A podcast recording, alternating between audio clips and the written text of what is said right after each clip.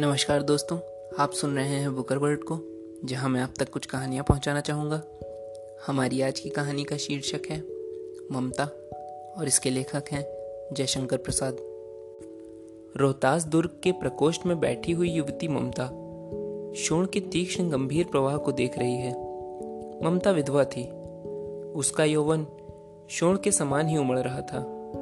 मन में वेदना, मस्तक में आंधी आँखों में पानी की बरसात लिए, वह सुख के कंटक शयन में विकल थी।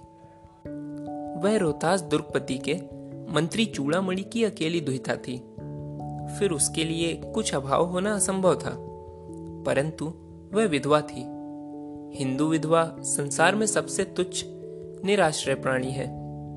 तब उसकी विडंबना का अंत कहाँ था?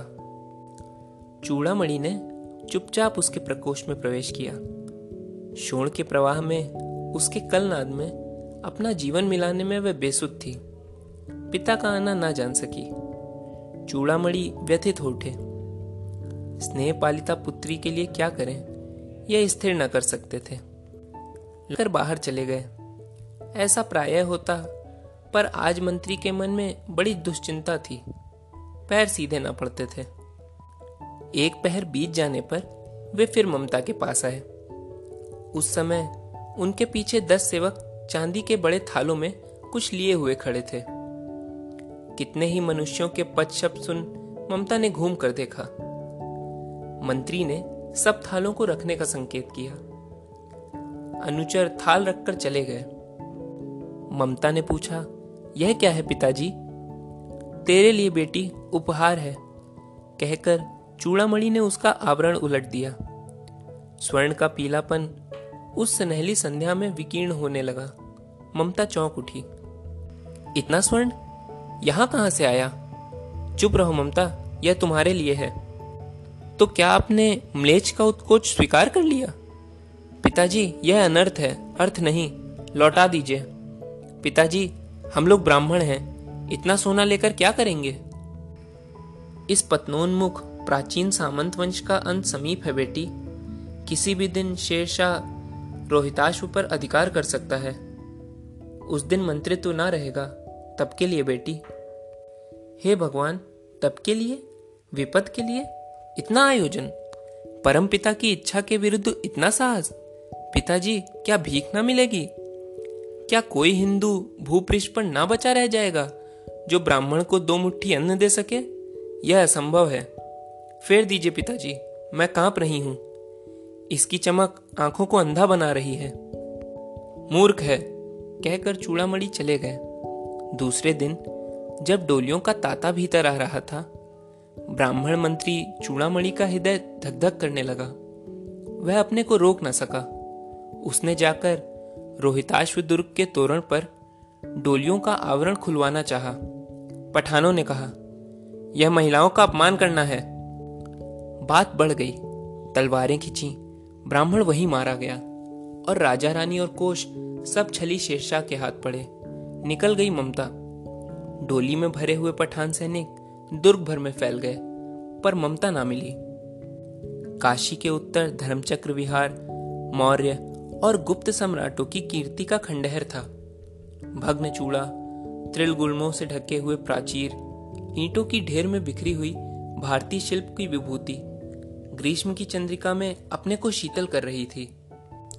जहाँ पंचवर्गीय भिक्षु गौतम का उपदेश ग्रहण करने के लिए पहले मिले थे, उसी स्तूप के भग्नावशेष की मलिन छाया में एक झोपड़ी के दीपालोक में एक स्त्री पाठ कर रही थी। अनन्य आश्चिंतयन तो माँ ये जना पूरे पास्ते। पाठ रुक गया। एक भीषण और हताश आकृति दीप के मंद प्रकाश में सामने खड़ी थी। स्त्री उठी। उसने कपाट बंद करना चाहा, परंतु उस व्यक्ति ने कहा माता मुझे आश्रय चाहिए। तुम कौन हो? स्त्री ने पूछा मैं मुगल हूँ। चौसा युद्ध में शेरशाह से विपन्न होकर रक्षा चाहता हूँ। इस रात अब आगे चलने में असमर्थ हूँ। क्या शेरशाह से? स्त्री ने अपने ओठ काट लिए हाँ माता। परंतु तुम भी वैसे ही क्रूर हो। वही भीषण रक्त की प्यास वही निष्ठुर प्रतिबिंब तुम्हारे मुख पर भी है। सैनिक, मेरी कुटी में स्थान नहीं। जाओ, कहीं दूसरा आश्रय खोज लो। गला सूख रहा है, साथी छूट गए हैं। अश्व गिर पड़ा है। इतना थका हुआ हूँ, इतना। कहते कहते वह व्यक्ति धम से बैठ गया और उसके सामने ब्रह्मांड घूमने लगा। स्त्री ने सोचा, यह विपत्ति कहाँ से आई? उसने जल दिया। मुगल के प्राणों की रक्षा हुई। वह सोचने लगी ये सब विधर्मी दया के पात्र नहीं। मेरे पिता का वध करने वाले आत्ताई, घृणा से उसका मन विरक्त हो गया। स्वस्थ होकर मुगल ने कहा, माता तो फिर मैं चला जाऊँ? स्त्री विचार कर रही थी, मैं ब्राह्मणी हूँ, मुझे तो अपने धर्म अतिथि देव की उपासना का पालन करना चाहिए। परंतु यहाँ? नहीं नहीं, ये सब विधर्मी दया के पात्र नहीं। परंतु यह दया तो नहीं, कर्तव्य करना है। तब मुगल अपनी तलवार टेक कर खड़ा हुआ।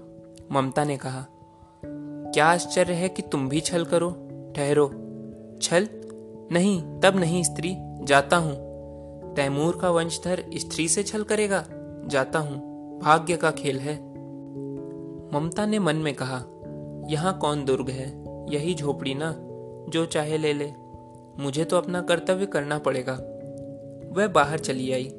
और मुगल से बोली, जाओ भीतर, थके हुए भयभीत पथिक, तुम चाहे कोई हो, मैं तुम्हें आश्रय देती हूँ। मैं ब्राह्मण कुमारी हूँ। सब अपना धर्म छोड़ दें तो मैं भी क्यों छोड़ दूँ?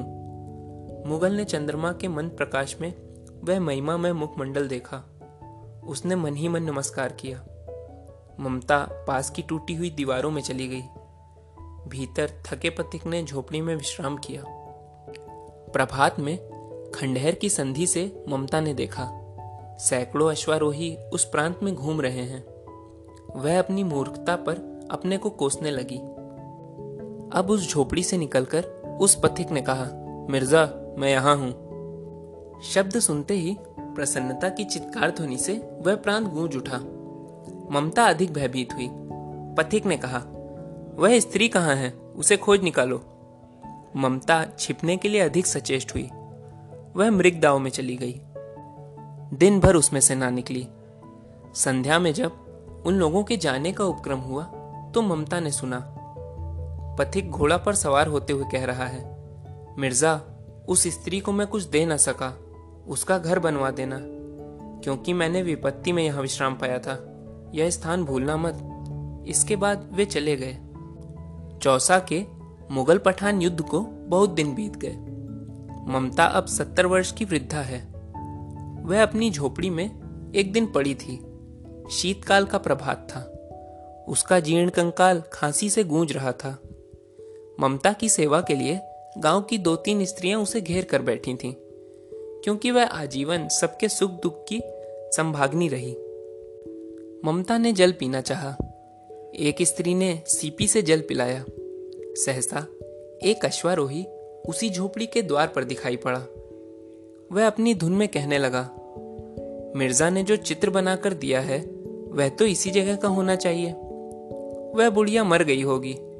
अब किससे पूछूँ कि एक दिन शहनशाह हुमायूं किस छप्पर के नीचे बैठे थे? यह घटना भी तो सैतालीस वर्ष के ऊपर हुई। ममता ने अपने विकल कानों से सुना। उसने पास की स्त्री से कहा, उसे बुलाओ। अश्वारोही पास आया। ममता ने रुक रुक कर कहा, मैं नहीं जानती कि वह शहनशाह था या साधारण मुगल, पर एक दिन इसी झोपड़ी के नीचे बह रहा। मैंने सुना था कि वह मेरा घर बनवाने की आज्ञा दे चुका था। भगवान ने सुन लिया, मैं आज इसे छोड़ जाती हूँ। अब तुम इसका मकान बनाओ या महल, मैं अपने चिर विश्राम गृह में जाती हूँ। वह अश्वारोही अवाक खड़ा था। बुढ़िया के प्राण पक्षी अनंत में उड़ गए। वहाँ एक अष्टकोण मंदिर बना और उस पर शिलालेख लगाया गया। सातों देश के नरेश हुमायूं ने एक दिन यहाँ विश्राम किया था। उनके पुत्र अकबर ने उनकी स्मृति में यह गगनचुंबी मंदिर बनाया, पर उसमें ममता का कहीं नाम नहीं।